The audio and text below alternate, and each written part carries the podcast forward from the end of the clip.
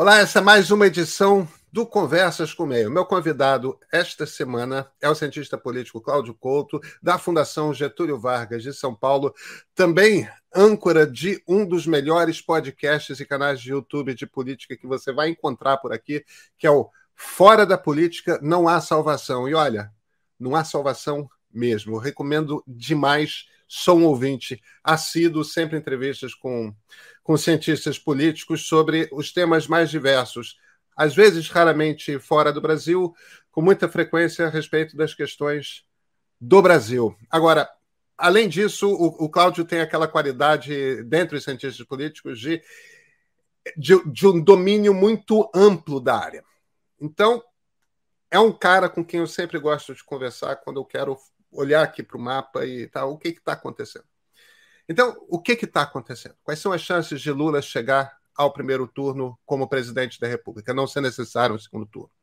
O que está acontecendo dentro do PDT, essa, essa, essa violência que começa a surgir entre a militância petista e a militância é, pedetista? Jair Bolsonaro, qual o futuro do bolsonarismo? Qual o futuro dessa extrema-direita? Quais são as possibilidades de uma tentativa de confusão grande no momento imediatamente posterior à, à, declaração de que um presidente novo existe e este presidente novo não é Jair Bolsonaro. São muitas as questões. E, claro, a gente vai falar um pouco também a respeito de, ora, Congresso Nacional. Como é que vai ser para Lula, se as pesquisas se confirmarem, para Lula governar com esse centrão ultrapoderoso? Tem muita conversa para ter. Cláudio Couto é meu convidado. Bem,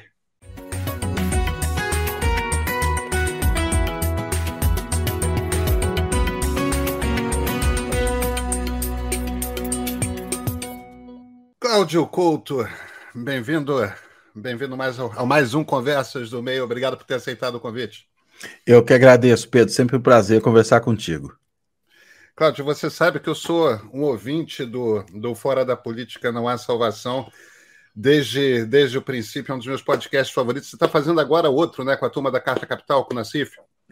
É, na verdade, é um, enfim, é um programa ao vivo até hoje, né? Foi na terça-feira que. Ah, eu não sei se era para falar o dia que a gente está gravando. Não tem problema, a gente está gravando na terça-feira, o programa vai ao ar na quarta. então tá bom. Mas enfim, a gente começou um programa semanal aí discutindo conjuntura política com o Nacif e com o Sérgio Lírio, lá da Carta Capital. Mas aí é, vamos dizer, um complemento aqui para mim, particularmente, do, do trabalho do podcast. É uma divisão do podcast, podemos colocar assim. Cláudio, deixa eu, deixa eu começar. Eu eu, eu gosto sempre de, muito de conversar com você sobre cenário político. A gente está na reta final da eleição, ou menos na reta final do, do primeiro turno. Tem no terceiro domingo iremos todos votar para presidente, governador, deputado, senador. Cara, a gente se meteu num buraco.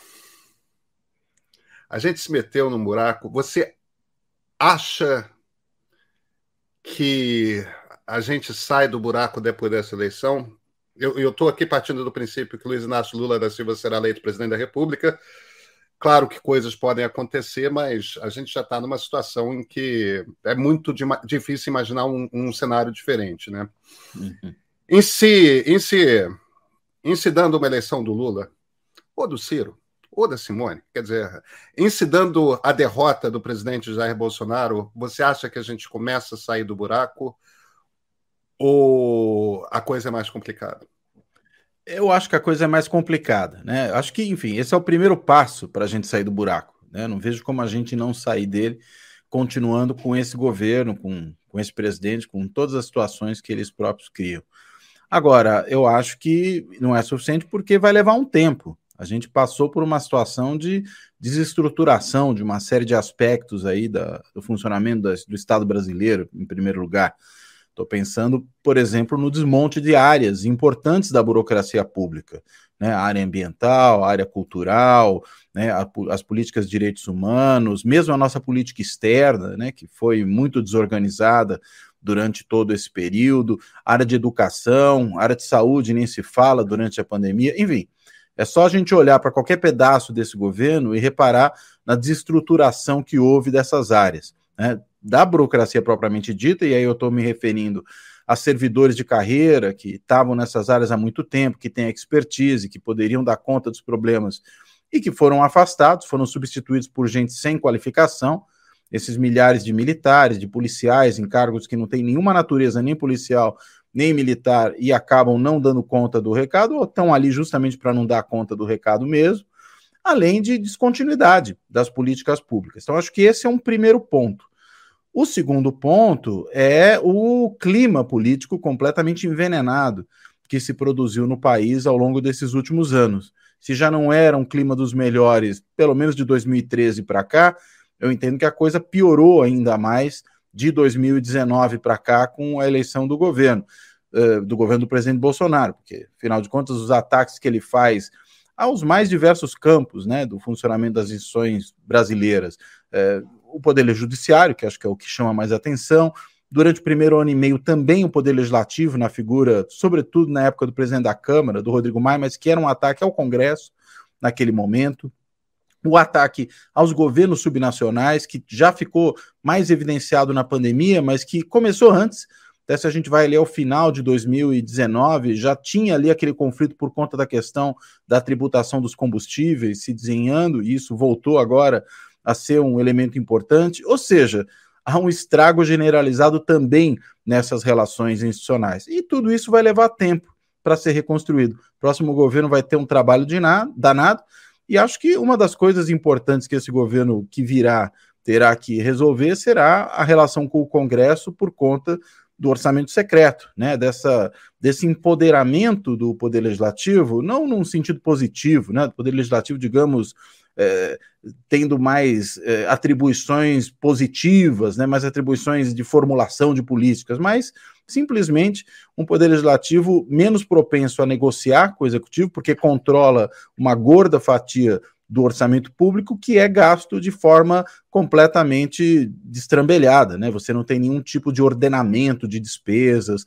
você não tem nenhum tipo de preocupação maior com uma política pública estruturada de longo prazo. São ações no varejo de acordo com as conveniências de parlamentares governistas ou amigos do presidente da Câmara. E tudo isso vai ter que ser consertado e isso leva tempo e isso dá trabalho. Então vamos, vamos puxar aqui um pouco o nosso papo para o futuro próximo. Golpe. O, que, que você acha que acontece? Qual cenário que você vê? É, é seja no primeiro turno, seja no segundo turno. Na noite de domingo, lá pelas 10, 11 horas da noite, o TSE informa o Brasil que Luiz Inácio Lula da Silva, cenário mais provável, sempre reiterando, foi eleito presidente da República. Jair Bolsonaro chegou em segundo, mesmo assim derrotado com 10, 15% de diferença, como parece que, que vai ser o desenho. O que, que Bolsonaro faz? não aceita o resultado. Né? Eu acho que isso é o mais provável. Né? Embora ele tenha dito até numa entrevista que deu agora, né? se não me engano, nessa semana. É, mas era para uma era para um grupo de evangélicos que esperavam um Bolsonaro paz e amor, né? E ele adapta Sim. o discurso. Eu acho que a gente tem que dar um bom desconto nessa, Tá todo mundo meio celebrando isso. Eu não acredito. Você acredita? Não, eu também não acredito, né? É por isso que eu ia colocar, apesar dessa declaração, eu não acho que essa declaração mereça lá ser muito levada a sério, né? Até porque o presidente não prima exatamente pela, pela coerência em algumas das suas ações, do ponto de vista daquilo que ele promete que vai fazer ou que vai deixar de fazer. É, eu acho que ele contesta o resultado das eleições, ele está preparando o terreno para isso já há muito tempo. Mesmo as ações mais recentes dos militares sob seu comando têm sido na direção de criar motivos, né, como diria o Tim Maia, né, na, na música do Sullivan do Massado, né, procurando motivo para não ir embora, nesse caso, né, para questionar o resultado das eleições. Acho que faz diferença se a, a coisa foi resolvida no primeiro ou no segundo turno, porque o tempo conta, né? E tempo em política é um dos fatores fundamentais, a gente sempre tem que levar isso em consideração. Quanto mais tempo ele ganhar, mais confusão ele cria, e além do que, ele produz um descasamento entre as eleições estaduais e para o Congresso e a eleição dele, se ele vai para a disputa no segundo turno. Por que isso? Porque numa eventual derrota no primeiro turno, junto com ele, terão sido derrotados, claro, vários candidatos ao governo, ao Congresso, mas terão sido eleitos vários candidatos ao governo, ao Congresso, né, às assembleias legislativas, e aí melar esse jogo é comprar briga com muita gente ao mesmo tempo. E aí me parece que o custo para o presidente da República de entrar num conflito com a classe política de maneira mais geral é, é muito alto, ele começa a se tornar proibitivo. Esse é um primeiro ponto. Segundo, uma derrota no primeiro turno é uma derrota maiúscula no sentido próprio da palavra, né? É diferente ganhar no primeiro, ganhar no segundo. Ganhar no primeiro é um, um, um atestado assim de, de endosso popular muito grande. Não necessariamente para fazer tudo que quer depois, não é isso, mas no sentido de que se confia naquele vencedor muito mais do que naquele ou naqueles que são derrotados. Então, acho que desse ponto de vista também torna a situação muito mais complicada para ele. E claro, vai depender também da diferença né? A tendência é ele ter menos votos no primeiro turno do que teria no segundo, por uma questão natural. Né? Não é normal candidatos serem mais votados no segundo turno, do primeiro, aliás, do que no segundo, embora isso já tenha acontecido uma vez com o Alckmin lá em 2006.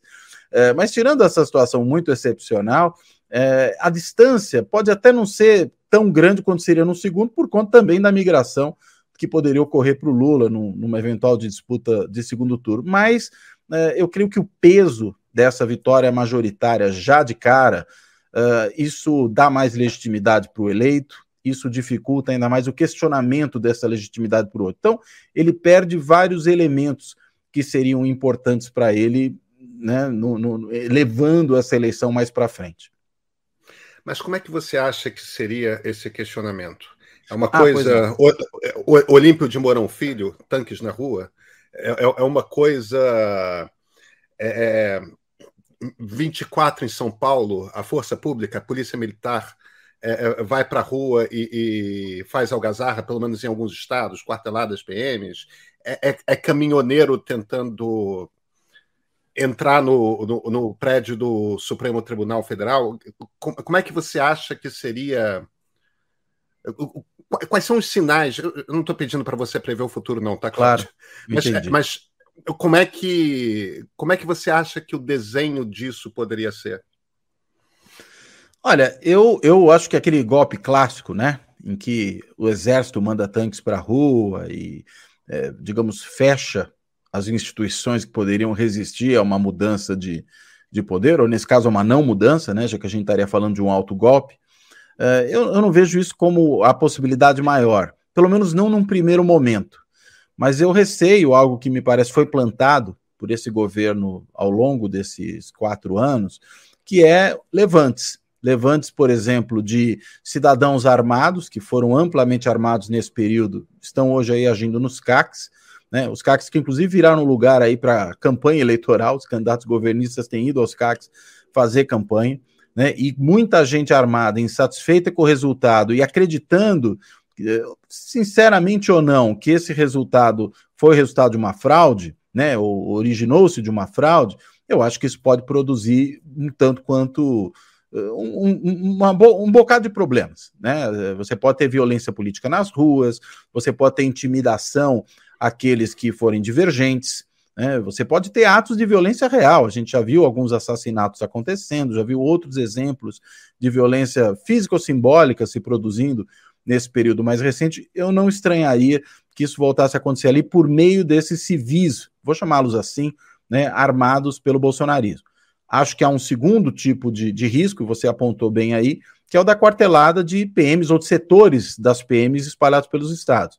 A gente está falando de uma corporação, ou de corporações, né, pensando em nível uh, estadual mais amplo, que são corporações já muito muito usuárias né, da, da violência no dia a dia, que sabem usar dessa violência, que praticam isso no tempo todo, que se sujeitam muito pouco àquilo que a lei exige, né, tanto que nós temos uma polícia com uma letalidade brutal, né, e que são muito simpáticas ao bolsonarismo, como tem estudos aí mostrado, o Fórum Brasileiro de Segurança Pública chegou a fazer um levantamento há um tempo atrás, mostrando o posicionamento de PMs nas redes sociais né, francamente favorável ao bolsonarismo e com as, as pessoas, os, os soldados, os, os, oficiais se posicionando de maneira muito clara.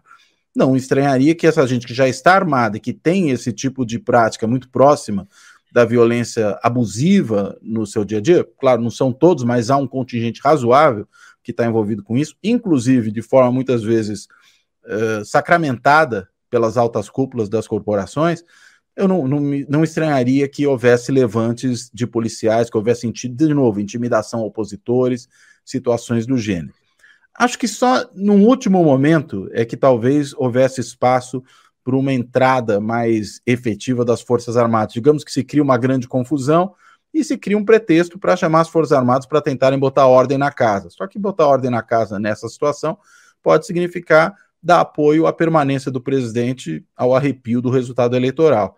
Então, eu imaginaria um cenário mais ou menos assim né? Como você bem colocou, não dá para fazer futurologia, mas estou eh, pensando muito naqueles que foram os elementos é, criados pelo bolsonarismo ao longo desse período. Acho que eles apontam nessa direção.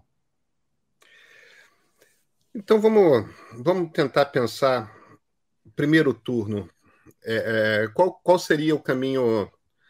Quando a gente soma pega as principais pesquisas, né? A, a Quest, IPEC, IPESP, Datafolha, é, mesmo se a gente for pegar Big Data também, tudo mais, elas todas fazem um, um cenário muito parecido, em que, no fim das contas, você tem entre brancos nulos e não sei, algo entre 25% e 30% que é a média histórica de abstenções e brancos e nulos no Brasil. Então, o que as pesquisas parecem estar mostrando é que está desenhado já. É claro que existe uma margem de eleitores que estão se movimentando entre os candidatos lá, mas, mas não tem tanto movimento assim. Historicamente, no Brasil, o, o, o voto útil acontece na última semana. As pessoas é. ficam ali esperando até o último momento para ver se o seu candidato ou a sua candidata levanta voo, não levantando, aí muda para o primeiro ou para o segundo colocado, ou às vezes para o terceiro, quando quer promover um outro segundo turno, tudo mais. Só que não há um desenho possível, plausível nessa nessa eleição. A gente tem Simone Tebet, dependendo da pesquisa, 4, 5% de intenções de voto o Ciro ali oscilando entre 7% e 9% de intenções de voto. Então, sei lá, 13, 14, 15% de soma. Se o Lula pega 5% disso, ele ganha no segundo turno. No primeiro, você quer dizer? No, desculpa, desculpa, no primeiro no turno. Primeiro. Exatamente. Exato. Exatamente, exatamente. É, a, a, gente já sabe que a maior parte dos votos de ambos, Ciro e Simone, vão para o Lula no segundo turno. A questão é se vão no primeiro, e isso parece ser o fator que vai decidir se essa eleição termina no primeiro turno ou não. A quantidade de pessoas que saem do Ciro e da Simone e vão para o é, Lula. O voto da Simone é o voto tucano. É o voto de quem votou no, no Fernando Henrique, é o voto de quem votou no Geraldo Alckmin, é o voto de quem votou em José Serra, mas tipo, é aquele voto tucano mesmo. Não é o voto Sim. da direita que não tinha outro candidato e é neles. É o voto tucano. O voto liberal, se você quiser chamar assim. Agora, o voto do Ciro, teoricamente, deveria ser um voto de esquerda. Deveria haver uma afinidade maior. Em 89, quando o Brizola no último momento ele não foi para o segundo turno, deu uma reclamada, deu uma ranzizada, ficou frustradíssimo. Ele realmente esperava ir para aquele segundo turno. Mas e não foi por menos de 1%, né? É, foi, foi, uma, foi uma batalha dura ali e aquilo definiu o que, que seria a esquerda, na, que, que o PT seria o partido de, dominante da esquerda na Nova República, né? Foi uma eleição muito importante nesse sentido. Agora, deu dois, três dias, o Brizola fez o que o Brizola tinha que fazer. É, é, foi lá e declarou apoio ao, ao Lula. E, no entanto, Cláudio, às vezes parece mais fácil pegar um eleitor da Simone e botá-lo para votar no Lula do que pegar um eleitor do Ciro e botá-lo para votar no Lula. Existe uma animosidade que foi criada entre as militâncias eu estou sendo injusto quando falo do eleitor, mas entre os militantes, entre os mais dedicados, quem está fazendo campanha, se criou uma animosidade meio inacreditável. A, a, a, que, que você atribui isso? Você acha que isso tem algum tipo de significado que pode, de fato, afetar de alguma forma o quadro eleitoral? Como é que você lê essa, essa situação, Ciro Gomes? Vamos lá. É, só reforçando um ponto que você mesmo já, já assinalou, né, Pedro? Acho que um primeiro ponto é a questão de que a gente deve diferenciar o eleitorado, de modo geral, vamos dizer, o eleitorado do Ciro hoje, é, desse grupo militante em torno do Ciro. Né, o grupo mais militante, e eu até diria, em certo sentido, muitas vezes, um grupo mais sectário em torno do Ciro, além, claro, do próprio Ciro. Acho que são, são coisas diferentes. Tem muita gente que se dispõe a votar no Ciro, mas que não o acompanha nessa mesma virulência que ele tem utilizado, por exemplo, ao atacar o Lula e atacar o PT, que acho que vem daí grande parte dessa animosidade, uh, e que nisso ele é acompanhado por boa parte daquele grupo mais próximo dele, o grupo dos mais inflamados. Uh, eu entendo que esse grupo é pequeno, né, como costuma ser sempre, né, esses militantes mais inflamados costumam ser um grupo menor. E por isso, eu creio que o Ciro corre um risco sério de sofrer ali na reta final um derretimento e com isso grande parte dos eleitores dele, não dos militantes dele, correrem para o lado do Lula, que é para onde, quando você olha as pesquisas, tende aí a maior parte do eleitorado que porventura venha a deixar o Ciro se vier. Né? Estamos aqui trabalhando com uma possibilidade que me parece um tanto quanto plausível, mas que, enfim, precisamos ver se vai se concretizar. Por que, que eu acho que essa possibilidade é bastante plausível? Por conta, em primeiro lugar, das características dessa eleição. Né? Essa não é uma eleição comum. Eleições normais já costumam ter migrações de última hora, voto útil de última hora.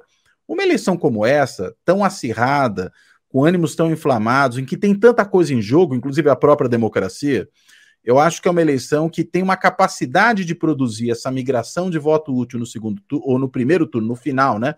Na reta final do primeiro turno, antecipando o segundo turno, muito maior do que em eleições anteriores. A gente até viu na eleição de 2018, um caso que eu acho que é importante lembrar, que é o da Marina Silva, que chegou a figurar bem nas pesquisas durante bastante tempo, quando chegou no final teve 1% dos votos. Né? O Alckmin também sofreu um derretimento naquela eleição, ele só foi ter lá menos 5% dos votos no final, né? porque antes ele aparecia num, numa situação um pouco melhor. Né? O Ciro ainda teve um empuxo, porque houve muito voto útil no Ciro naquela eleição, de quem apostava que ele seria, e acho que seria mesmo, um candidato mais competitivo no segundo turno contra o Bolsonaro em 2018. Então, é, tem esses movimentos de última hora que podem ocorrer, e acho que nesta eleição tendem a ocorrer, mas aí tendem a ocorrer de maneira muito mais direcionada para os dois principais candidatos. Né, para o Lula, no caso dos eleitores antibolsonaristas, e vice-versa, no caso uh, dos eleitores antilulistas, né, ou antipetistas, como, como preferirem. Então, acredito que vai haver essa concentração. E a concentração de votos nos dois principais, eu entendo que é muito mais importante do que a, o tamanho da diferença. Né? Desde que você tenha muito voto concentrado nos dois primeiros, a possibilidade de um deles ter maioria aumenta, né? Mesmo que a, ele tenha a maioria numa diferença mais apertada em relação ao segundo colocado, que não me parece também que é o quadro aqui. A diferença tende a ser, se as pesquisas estiverem acertando, isso se mantiver até o dia da eleição, ela tende a ser um pouquinho mais larga. Agora, um outro, um outro ponto, né? Por que, que essa animosidade toda se criou? Mencionei os ataques muito duros do Ciro ao Lula e, e ao próprio PT, numa aparente contradição com o que foi a, a, trajetória dele ao longo dos últimos anos todos, em que ele apoia lá o Lula em 2002, integra o governo, apoia a, a eleição da própria Dilma, mantém uma proximidade com o PT no Ceará, de repente vira essa coisa né, cruenta que a gente está vendo aí na relação do Ciro com, com o Lula e com o PT. Acho que isso vem de um, e eu não consigo encontrar outra palavra para descrever isso né, melhor, é, de um ressentimento profundo que o Ciro alimenta em relação a Lula e ao PT na eleição de 2018. Acho que há duas razões principais para isso. Uma primeira, que foi o fato dele não ter sido ungido como substituto do Lula quando a candidatura do Lula se mostrou claramente inviável.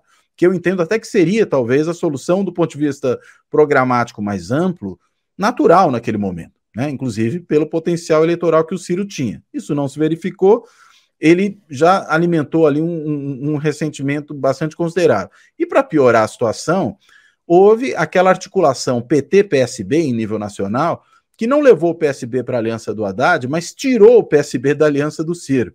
E acho que isso aí calou fundo. Né? Isso aí produziu né, uma, uma mágoa muito grande. Claro que ele vai dizer que não é mágoa, que é política, mas no grau de radicalização que tem adotado o discurso, às vezes muito mais duro contra o Lula do que contra o próprio Bolsonaro, é difícil imaginar que isso seja só elemento puramente racional. Inclusive, como ele repeliu né, até o, o gesto lá que o Lula faz para ele durante o debate da Bandeirantes, Bandeirantes Folio Wall, uh, no sentido de tentar sinalizar de maneira mais positiva, ele responde é, com uma cacetada, né? Falando que o Lula era um encantador de serpentes e voltando aos ataques, ou seja, eu creio que foi se criando um ambiente insustentável nessa relação. Entendo eu, tende a ser pior para o Ciro por conta disso que eu falei antes sobre a diferença entre militantes e eleitores. Acho que ele tende a perder eleitores, mesmo que não perca militantes, e do que pode ser o, o dia de amanhã. É, nós vimos até o irmão dele, o Cid Gomes, no Ceará, já se colocando numa posição, eventualmente, de afastamento em relação ao Ciro, por conta da política estadual. É, então, o risco que ele corre é de um isolamento cada vez maior. Eu acho que essa é, esse é o cenário que vai se desenhando, né? Pelo menos no caso do Ciro. Depois, se quiser, a gente pode falar um pouco da Simone. Não, então vamos, então vamos falar é, da, da Simone. Houve, houve um estranhamento, evidentemente, entre o PT e o hoje MDB no impeachment da presidente Dilma. Afinal de contas, é, é, é, o, o, o, presidente Temer trabalhou pelo impeachment, né? É, e, e, houve uma cisão ali. Não só isso, como os principais líderes do MDB no Congresso, inclusive Renan Calheiros, que era presidente do Senado, trabalharam pelo impeachment. Essas pazes parecem já ter sido feitas. Aliás, foram as primeiras que o Lula fez, né? É, não está mais aqui quem reclamou de nada e de ambos os lados, né? É,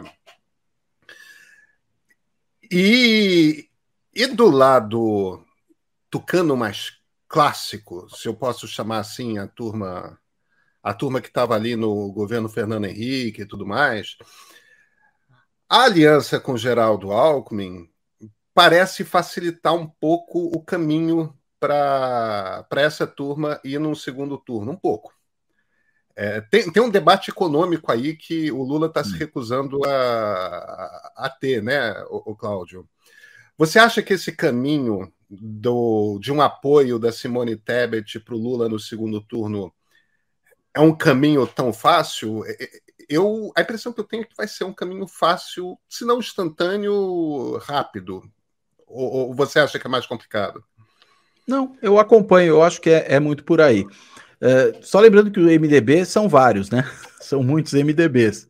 Acho que esse é um, ponto, né? Aquela velha é história. É quase, que... é quase um antigo PSD, né? Do, da, Isso, da... né? A é, Federação é. de Caciques Regionais, né? Tem muito disso. E às vezes, até quando não são regionais, né? Tem esse efeito. Eu nunca me esqueço de uma situação em que o, o Jarbas Vasconcelos, né, é, que era senador na época, se não estou enganado, pelo PMDB de Pernambuco, soltou cobras e lagartos falando do próprio partido, falando que era um partido corrupto e tudo mais. E na época o Temer, que era presidente do partido, quando foi questionado sobre o assunto, se saiu assim pela tangente dizendo alguma coisa, não, ele está nervoso, não tem problema, deixa ele falar. Né? Só no PMDB é possível uma coisa assim. Né? E, e o Renan, até para mencionar o caso dele, eu acho que esse armistício com Lula e, consequentemente, com o próprio PT, ele começou a se desenhar já no dia da votação do impeachment da Dilma no Senado, quando ele encontra aquela saída ali. Separação, né? Isso, que se separar as duas coisas, né? A, a, Dilma foi impedida, mas ao mesmo tempo preservou seus direitos políticos, que era uma solução curiosa, né? Separando as duas votações. Mas eu acho que ali ele já sinalizou é, uma relação um pouco mais positiva. E claro, ela veio depois a se, a se restaurar. Né? O PT procurou aliança com o Kassab, né? que num dia estava no governo Dilma, no dia seguinte estava no governo Temer. Né? Então, é, há espaço para entendimento, para negociação. Acho que o Lula é muito pragmático e o PMDB é muito mais pragmático. Né? Ou os PMDBs tendem a ser muito mais pragmáticos. Eu vejo mais dificuldade pela história que houve na relação com o próprio Temer. Acho que ali é, é, é uma situação difícil. Mas, tirando o caso do Temer, acho que nas outras frentes os canais estão abertos e eles provavelmente vão ser, em boa medida, reconstituídos. No caso da Simone não indo para o segundo turno, havendo um segundo turno, entendo eu que o caminho mais natural pelos posicionamentos que ela tem tido, que são muito, aí ao contrário do Ciro, né, muito mais críticos ao Bolsonaro do que ao próprio Lula, embora ela seja crítica aos dois, a tendência é apoiar o Lula e, de novo, por conta do, do compromisso democrático né, que teria a candidatura do Lula, que não tem a candidatura do Bolsonaro. Eu acho que essa é a grande diferença. Até porque já tem gente do PMDB ou do MDB embarcada nessa candidatura, o que também, eu diria, facilita as coisas. Talvez não facilitasse se o MDB fosse um partido diferente, podia até piorar as coisas, né? Você ter ali traições, mas no MDB, como essa declaração do Temer sobre o Jabas Vasconcelos lá atrás mostrou, as coisas não funcionam bem assim. Né? Então, ter já gente do, do MDB embarcada tende, nesse caso, mais a facilitar do que a criar problemas. Né? E claro, né, tudo isso a gente aqui supondo uma situação de segundo turno, mas eu acho que a, a, Simone embarca muito mais rapidamente do que o Ciro, que eu duvido, inclusive, que embarque. Precisa ver como é que o PDT, como partido, vai se comportar no segundo turno. Mas o Ciro não embarca, a Simone eu acho que vai, e o MDB, em boa parte, já foi. Vem cá, e o que que. O que será esse governo Lula, hein? Eu, eu, eu olho para os dois primeiros governos Lula, eu não consigo encontrar muito paralelo. É, o primeiro governo é um governo que é quase um Fernando Henrique II, né? É, com Palocci no lugar do Pedro Malan, mas, mas a política econômica é a mesma. E, e mesmo quando a gente vai para os projetos sociais, o, o, Bolsa Família, que é o grande projeto lá, é um projeto Paz e Barros do Ricardo Henriques, que que eram também economistas liberais tudo mais, e, e, era uma continuação do Bolsa Escola, que já tinha o pé no Cristóvão Buarque ainda dentro do PT. Quer dizer, é uma coisa ali muito. A, a, a evidência do, dos pontos em que os dois partidos que dominaram a nova República, daquilo que eles tinham mais ou menos em comum, né? É, divisão de política pública. No segundo governo Lula, já começa a mudar a, a, a, política econômica, o Mercadantes torna uma voz mais forte, o Guido Mantega e tal. Então a gente fica um pouco sem saber qual é. E o Lula está propositalmente se mantendo ambíguo. Agora, Geraldo Alckmin anda com persiarida para todo lado. É, é, é muito difícil olhar para isso e não ver significado nisso não, não, não, não, fazer uma leitura de que há conversas acontecendo uh, ali. O que, é um governo de união nacional? É metaforicamente um governo PT-PSDB, mesmo que o PSDB não esteja embarcado, mas de certa forma essa cabeça tucana dos anos 90 e princípios pré-Aécio Neves é, se, eu, se, eu, posso demarcar ali uma, uma, uma separação temporal. É, é, é isso. É, como é que o Centrão se encaixa nisso? Porque a questão do Centrão não é só que o Centrão tenha, tenha encontrado no orçamento secreto o, o, o, o seu objetivo final. É, é, agora eles controlam e fazem o que eles querem com o orçamento, eles não precisam mais de cargo, não precisam mais de verba, eles mesmos. Agora, não é só isso, né? O Centrão encontrou no Bolsonaro um líder ideológico popular. Uhum. É, junto com as igrejas evangélicas, eles encontraram uma coisa que é uma coisa diferente do que o Centrão jamais tinha tido. Né? Como é que você vê esse. Eu sei que eu estou meio caoticamente aqui distribuindo as peças no tabuleiro. Mas como é que você vê se organizando esse. A gente volta para o bom e velho presidencialismo de coalizão? O Lula chega lá, pega uma turma do Centrão com os cargos, com umas verbas, orçamento secreto fica. Como é que é esse desenho que você vê? Vamos lá. Eu vou começar um pouco pelo, pelo último ponto aí que você levantou, Pedro, que é a questão do presidencialismo de coalizão. A gente volta a tê-lo no molde tradicional. Tenho lá minhas dúvidas, né? E tenho minhas dúvidas pelo seguinte: é, sempre que tinha gente levantava uma crítica ao presidencialismo de coalizão e defendia que o Bolsonaro estava, digamos, remando contra, porque ele, afinal de contas, prometeu que não faria coalizão e tudo mais, é, minha reação era responder o seguinte: falou, olha Presidencialismo de coalizão não é escolha presidencial, é contingência institucional. Né? Depende do desenho institucional dado. A questão é que o orçamento secreto mudou esse desenho institucional. Esse é o ponto. Eu acho que é esse o nó que, de alguma maneira, precisa ser resolvido. Se ele não for resolvido dessa forma que leve de volta, minimamente que seja, ao modelo anterior, e eu acho muito difícil que isso ocorra, né? Colocar o gênio de volta na garrafa é sempre um trabalho danado, porque, porque o Congresso vai se desempoderar agora. Né? Qual seria o interesse dele fazer isso? Então, eu acho que, ainda que a gente possa ter, ainda, num certo sentido, um presencialismo de coalizão, mas não é o mesmo que nós vimos até então. Ele vai ter que ser montado de uma outra forma, com um presidente mais fraco do que foram os presidentes, pelo menos até o Temer. Né? E, enfim, e olha que no Temer e na Dilma a coisa já tinha começado a mudar, sobretudo na Dilma, né? com orçamento já impositivo ali das emendas eh, individuais, depois vieram as emendas já no governo Bolsonaro de bancada, tudo isso foi alterando esse desenho institucional do presidencialismo de coalizão. Essa é uma coisa. A segunda é, apesar disso, o Centrão, ou que eu prefiro chamar na realidade partidos de adesão, eles vão continuar tendo algo muito próximo de 50% da Câmara e do Senado.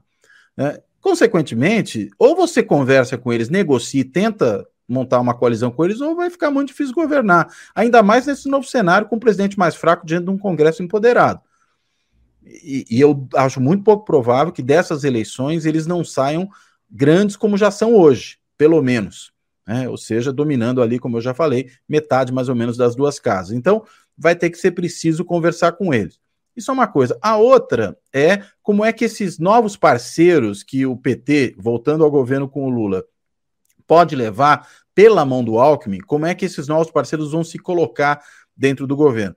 É diferente, né? Você tem um vice com o perfil do Alckmin, ainda que não no PSDB, agora no PSB, mas podendo eventualmente ser um polo de atração de outras lideranças e outros grupos políticos pelo país depois da, de uma eventual vitória eleitoral, de você ter uma relação dessa mesma natureza com o PL, como o PT teve no seu primeiro governo com o José de Alencar como vice, mas na realidade estávamos falando do mesmo PL do Valdemar da Costa Neto que aí está.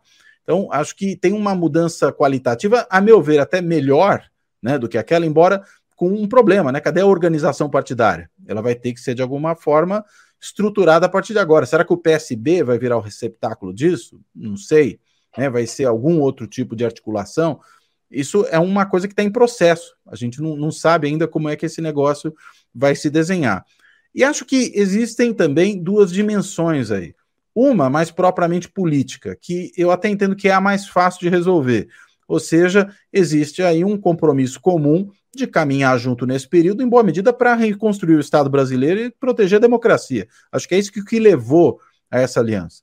E acho que, inclusive, é por isso que a questão da política econômica não foi tão pautada até agora, porque ela não é, neste momento, do ponto de vista dessa aliança, o, o elemento central ela é um elemento que vai ser negociado depois. Né? Ah, se estivéssemos numa eleição normal, não seria assim.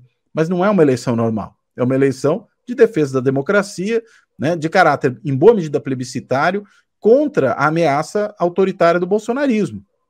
E aí, consequentemente, a política acaba vindo antes da economia do ponto de vista de política econômica. Mas é claro, isso aí vai ter que se resolver na prática, porque o próximo governo vai ter, ter, ter que lidar com isso.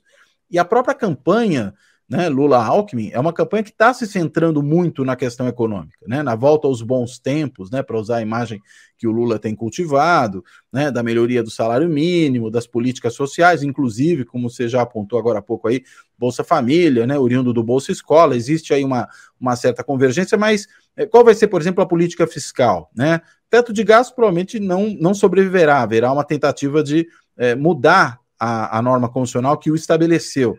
Eu acho que. Ele já não é... sobreviveu, né, Cláudio? Não, ele, ele nem sobreviveu na prática, né? É. E aí é melhor, vamos dizer, já que não sobreviveu na prática, e, e, e o próprio PT e o Lula, desde sempre, são contra, né? E até economistas, vamos dizer, que não são é, suspeitos de não serem preocupados com a questão fiscal, têm muitas críticas ao, ao teto de gasto, porque acham que não é a maneira adequada de se fazer política fiscal. Aí é uma discussão que eu não, não vou entrar nela aqui. Uh, enfim, eles muito provavelmente serão os economistas que terão mais peso nesse governo. É, acho que é, a gente, nesse ponto de vista, talvez não fique nem no Lula 1 nem no Lula 2, mas fique em algum lugar um pouco no meio do caminho, mais parecido, num certo sentido, com Lula 2 do que Lula 1, sob um aspecto, o aspecto de que provavelmente vai haver uma certa preocupação anticíclica nesse, nesse novo governo, ou seja, de sair da, da, da do, do, fundo do poço em que a pandemia nos deixou, que parece que a gente começa, até pela dinâmica natural da economia, a sair, mas que vai requerer uma série de outras ações. E aí, enfim, quem, quem será? Né? Você falou do, do Pércio, né, que está de mãos dadas com o Alckmin para cima e para baixo. Eu acho que o Pércio é possível, mas eu não descartaria outros nomes, né? Até o André Lara Rezende, que acho que tem muito mais afinidade com as posições petistas do que propriamente o Pércio. E os dois que tiveram juntos lá atrás no plano Larida, né? Quando pensaram a questão da inflação inicial para resolver o problema. É, os, os, gênios que resolveram a inflação do Brasil, que a gente está tentando há 20 anos resolver, né? Perfeito. E, e essa direita? É, e quando eu falo dessa direita, eu estou falando especificamente dessa direita populista e autoritária, é, que a gente vem tratando por muitos termos, inclusive por fascismo, neofascismo, mas essa direita representada pelo Bolsonaro, ela ela tem alguns focos, né? Eu, eu, eu, vi você comentando recentemente, é uma coisa que eu já estou vendo também e, e, profundamente incomodado. Tem um foco, por exemplo, dentro do PDT na figura do Alto Rebelo. É, você tem algo parecido com fascismo, no sentido de que é populista, é nacionalista, é profundamente autoritário e tem uma, e tem uma visão é, essencialmente de que os direitos da coletividade, tais quais vistos pelo comando da nação, devem se impor aos direitos individuais. É, tem, uma, tem uma visão filosófica que é que é fascista, né, Cláudio? É, é, é, e não, não, quero, por favor, botar palavras na sua boca, não. Eu sei que a uhum. palavra uhum. é delicada para. Agora, isso está aí e isso se manifesta de muitas formas diferentes. É, isso está ali naquele grupo de WhatsApp do, do Luciano Hang e, e, e, e diversos outros. É, pois é, diversos outros empresários bolsonaristas. Isso está lá no cara das quentinhas que vai votar no Lula? Ah, então não tem mais quentinha. Tipo, é. Esse troço que de alguma forma sempre existiu no Brasil, é, é, quase que um sentimento de casta, né, de superioridade. Tem, tem, os brasileiros superiores, os brasileiros inferiores. Esse, esse troço sempre teve no Brasil, mas encontrou no Bolsonaro um líder. Você acha que isso vai embora? Você acha que isso continua? Você qual é o papel dessa extrema-direita, se eu posso classificá-la de extrema-direita, ou desse nacional-populismo autoritário, ou seja lá, evitando os rótulos? Esse pensamento, esse agrupamento, qual lugar que você acha que ele vai ocupar no jogo político brasileiro? Olha, eu acho que essa direita já estava em boa medida, estava né? latente. Né? Ela precisava de ocasião para poder se tornar manifesta. Entendo que, em boa medida, esse era o, o, o, ponto, mas é difícil imaginar que a gente já não tenha visto certas posições que o Bolsonaro verbaliza, que têm sido mais explicitadas desde que ele se colocou como um candidato forte à presidência, não só desde a sua posse, mas desde aquele momento, as pessoas passaram a assumir abertamente e que já não tivessem aí, de alguma forma, presentes, até no, nos círculos sociais com os quais a gente convive, com familiares, com conhecidos, com pessoas com as quais a gente mantém contato. Acho que tudo isso já estava, de alguma medida, aí presente. Eu acho que o que o Bolsonaro faz, como você bem colocou, é oferecer uma liderança, consequentemente, criar um instrumento de congregação desse, de, de, desses sentimentos, dessas identidades, transformá-las num movimento né? e, portanto, dar a elas um corpo e uma força que elas não tinham antes, até por estarem mais articuladas, mais organizadas, ainda que não necessariamente na forma de um partido, né? na forma de um movimento, mais do que de um partido. Eu acho que isso tende a continuar em grande medida. Claro, digamos que o Bolsonaro é, fuja do país, né, com medo de ser preso, ou seja preso, sofra consequências dos vários crimes que ele cometeu, ele e a sua turma, seus familiares, durante o período de governo. É, isso pode desarticular esse movimento, né? mas acho que muito pouco provável que elimine a presença dessas identidades e sentimentos na sociedade brasileira. Imagino que eles vão ali continuar presentes, talvez voltem a um certo estado de latência. Uh, a ver, eu acho que o, o destino do Bolsonaro é decisivo para saber o que vai acontecer com esse pessoal, porque não sei se haverá uma outra liderança tão rapidamente capaz de, de congregar da mesma forma. Se ela não surgir, tudo se torna mais complicado. Acho que o papel da liderança, e particularmente nesse tipo de movimento, é muito importante. Acho que esse é um, um primeiro ponto aí que tem que ser colocado. Agora, uh, no imediato, né, eu acho que a grande dificuldade que esse movimento tem, para além da questão da liderança, é não tem partido. Né?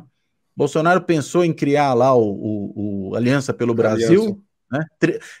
Até parece um pouco piada, né? Ele queria o 38, terminou com 22.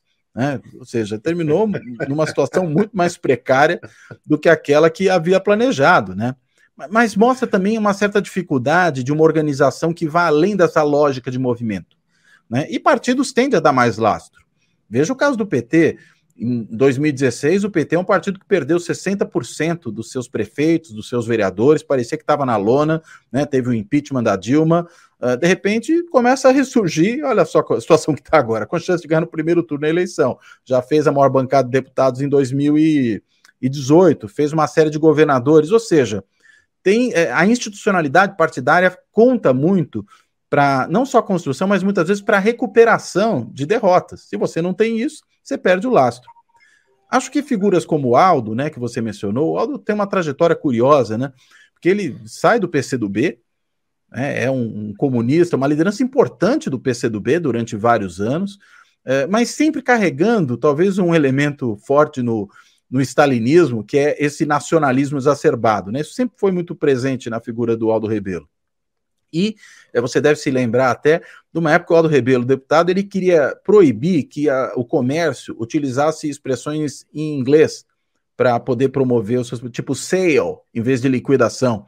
Né? É, chega a ser ridículo até isso, né? Mas Eu mostra o, muito. O dia, o dia do Saci Pererê para substituir Halloween isso, como se as pessoas fossem convencer, por, porque a lei mudou, que agora não podem mais brincar de Halloween, vão comemorar Saci Pereira. Eu até acho o Halloween uma coisa ridícula, né? Não vejo muito sentido. Mas o fato é, ele, por incrível que pareça, ele colou mais que o dia do Saci.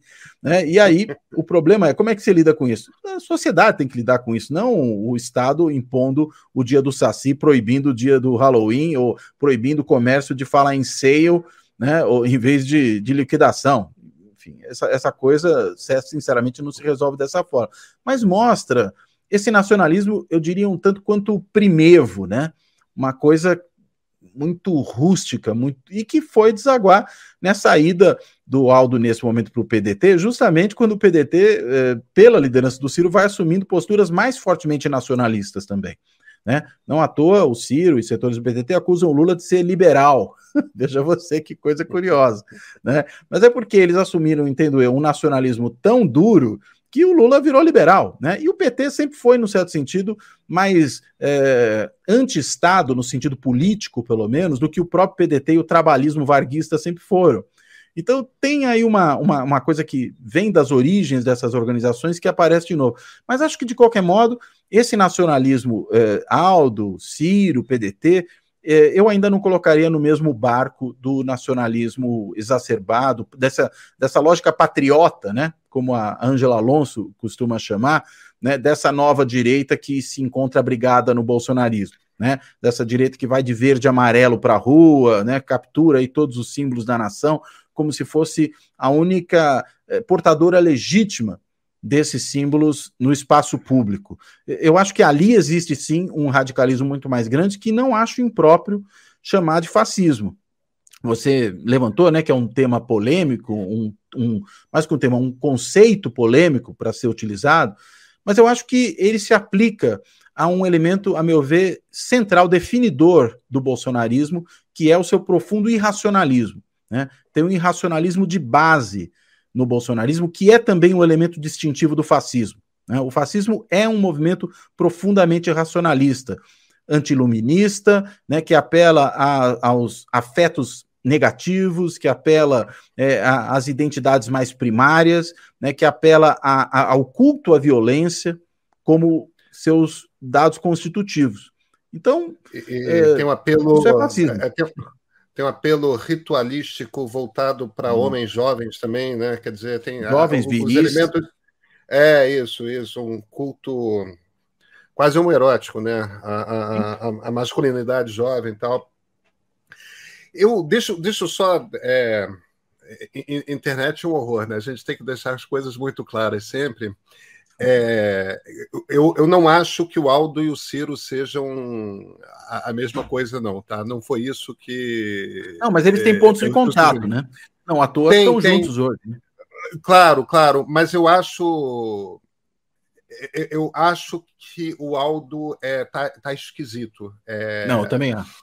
Mais esquisito. Ele, ele tá dugnista. E, e, ele começa e, e, ele começa a ter ele por exemplo foi contra o Bolsonaro assinar aquela aquela lei que libera mulheres de pedirem permissão ao marido para fazer laqueadura de trompas e maridos pedirem permissão às mulheres para fazerem vasectomia. E o motivo pelo qual ele foi contra é que ele considera que política de natalidade é política de interesse nacional e, e, e, portanto, existe um interesse do Estado aí a levar em consideração. E, isso já não é mais trabalhismo, Cláudio. Não, isso eu concordo. É, não, não é não. não, é, não. É, isso aí é, é, é, o interesse coletivo se impõe sobre o interesse individual e quem determina o interesse coletivo é o Estado. Sim. É, eu, eu, vou concordar com você que isso não é necessariamente é, é, fascismo, isso pode ser stalinismo também, mas não é pode, é bom. É, que tem raiz no PCdoB, da onde veio o Aldo, né? Claro, claro. Sim, e, e é interessante, eu, eu vou me esquecer agora da referência correta, mas eu estava há algum tempinho atrás escutando um ótimo podcast lá do Casmud, né, que é aquele grande estudioso do, dos extremismos, do populismo. Isso o Radical, com K e dois As. É um podcast muito interessante que, que o Caso Mudo pilota.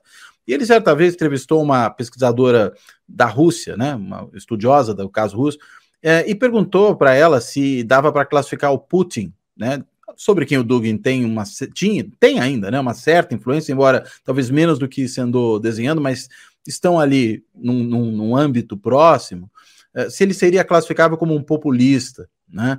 E ela falou: não, o problema dele não é o, o, a questão populista, é o Estado. Né? Ou seja, o elemento central aí é o peso do Estado. Desse ponto de vista, ele está numa longa tradição russa, né? em que, na verdade, ele se inscreve, o Stalin se inscreveu, o Pedro Grande se inscreveu, né? todos esses estavam ali postos de alguma forma. E talvez isso encontre ecos nesse tipo de posicionamento, como né, o do Aldo, que você até identificou com o Dugin, não, acho que não, não casualmente é, porque realmente tem essa ideia de que é, a, é, o, o, Estado deve definir o destino da coletividade, é o arrepio, inclusive, das escolhas individuais, num grau assustador, né? Nesse caso que você acabou de exemplificar. É, claro, é claro, é claro. Agora, a gente tem um outro aspecto aí que, que eu sei que é difícil de prever, mas a gente tem uma cláusula de barreira.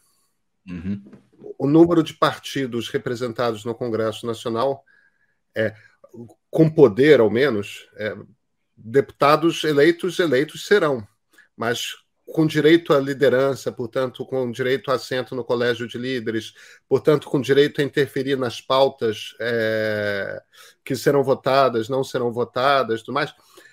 As limitações são tão grandes para os deputados que vierem a ser eleitos em partidos por legendas que não estão na cláusula de barreira, que não conseguirem ultrapassar aquele percentual mínimo de votos num percentual mínimo de estados, que é razoável acreditar que esses deputados, assim que der, vão começar a migrar para para outros partidos.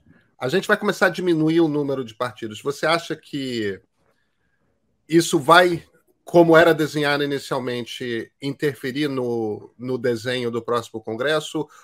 Ou o fato de o Centrão ter se consolidado já meio que torna inútil a mudança? Eu, eu acho que essas coisas não se excluem. Né? Você pode ter um centrão de muitos partidos ou de um número mais reduzido. Né? Se a gente pega, por exemplo, a, a coligação do Bolsonaro hoje, né, com é, PP, PL, é, republicanos e eventualmente mais o PTB, bem que o PTB eu acho que é um partido fadado a, a, a desmilinguir, né? mas vamos pegar esses três, portanto: republicanos, PL, PP. São três partidos que podem ser um polo de atração importante para muitos desses membros mais fisiológicos de partidos pequenos que vão se tornar inviáveis e que indo para ali mantém o centrão, só com um centrão, digamos, mais concentrado? Um centrão menos fragmentado do ponto de vista da sua estruturação partidária. Se ainda formos contar o União pelo Brasil, que eu não sei muito para que lado vai, se ele vai ser mais P, PFL, né? DEM, que conseguiu se manter na oposição aos governos petistas, ou se ele vai ser mais um partido do Centrão, talvez seja um pouco das duas coisas. Né? Eu acho que na realidade você pode ter um Centrão menos fragmentário. E acho que isso vale também para fora do Centrão. Né? Você pode ter uma agregação mais à esquerda, mais à direita, eventualmente mais ao centro, em torno do que sobrar de MDB, PSDB, cidadania, que podem simplesmente produzir o que era, aliás, o propósito da legislação, que é o enxugamento do sistema partidário. Eu não acho que esse enxugamento ele tem por si mesmo a capacidade de pôr fim ao centrão ou que o centrão dependa da imensa fragmentação. Só para lembrar um detalhe, né? O centrão quando surge lá na Constituinte, 87, 88, ele surge com um grau de concentração partidária muito maior muito menos fragmentação do que a gente tem hoje, inclusive com uma parcela importante do, do, do PMDB, né, ainda PMDB naquele momento, PTB, né, com setores, inclusive já naquele momento do PFL, né, que, que compõe o Centrão, ou seja, é, não precisa ter muita fragmentação, não. Eu acho que essas duas coisas podem caminhar juntas. Então, Cláudio, minha última pergunta. Nesse momento, você está otimista ou pessimista a respeito da nossa democracia? Olha, essa é uma pergunta, é a mais difícil que você me fez hoje, né? Porque é difícil saber se a gente deve estar otimista ou pessimista. Eu diria que eu estou uh, hoje, né, relativamente otimista no seguinte sentido. Eu acho que a reeleição do Bolsonaro, que a meu ver seria o pior cenário possível, tendo em vista o que ele até já sinalizou que tende a fazer no segundo mandato, quando, por exemplo, fala que vai impedir que aqueles que, segundo a interpretação que ele dá a isso, andam fora das quatro linhas da Constituição, ou seja, não interpretam a Constituição como ele gostaria que fosse interpretada, é, que eles vão ter que é, ser enquadrados num segundo mandato. Eu acho que ele não tem num segundo mandato, a gente já não corre esse risco, a gente começa um caminho de volta para a normalidade. E acho que isso é fundamental e o, as pesquisas eleitorais têm apontado que muito provavelmente o desfecho tende a ser esse é, nas eleições agora de outubro, né, seja no primeiro, seja no segundo turno. E mais, né? É, isso começa a melhorar mais, e aí vem o otimismo relativo, é, com todas as dificuldades das quais eu falei antes aqui, quando mencionei a dificuldade que vai haver com o Congresso, o fato que a sociedade brasileira ainda vai manter muito desse radicalismo extremista de direita enfronhado nela, e agora com muita gente armada, com muita gente disposta é, a usar da violência para fins políticos, mais do que se usava em outros momentos na história do Brasil, e mais, no âmbito da política nacional, e não só naquelas disputas locais, que tradicionalmente já tinham algum tipo de característica de violência desse tipo, né? Mas uma violência que nem era tão ideológica, era muito mais pragmática na política local, e no âmbito nacional ela ganha esse sentido identitário, ideológico, que eu acho que reserva um potencial de disrupção muito maior. Eu acho que a gente vai continuar com esses problemas. É por isso que é um otimismo, vamos por assim, cauteloso. Eu acho que a gente começa a sair da, do, da crise, começa a melhorar a situação do país, mas vai ainda ter um passivo muito pesado para resolver e não vai ser resolvido em pouco tempo e nem de forma fácil. Né? Isso vai levar tempo, eu acho que vai levar mais do que se levou para produzir o estrago e vai é, consumir muita energia, né, vai exigir, inclusive, que a, a, classe política seja muito capaz, na condução desse processo, de deixar claro para a população que é, está se passando por um processo de melhora. Porque se produzir uma frustração muito grande, o risco é de uma volta atrás. Né? E aí seria, a meu ver, o pior dos mundos. Né? Então é por isso que é um otimismo cauteloso esse que eu alimento hoje. Cláudio Couto, muito obrigado pela conversa. Obrigado a você, Pedro. Um abraço.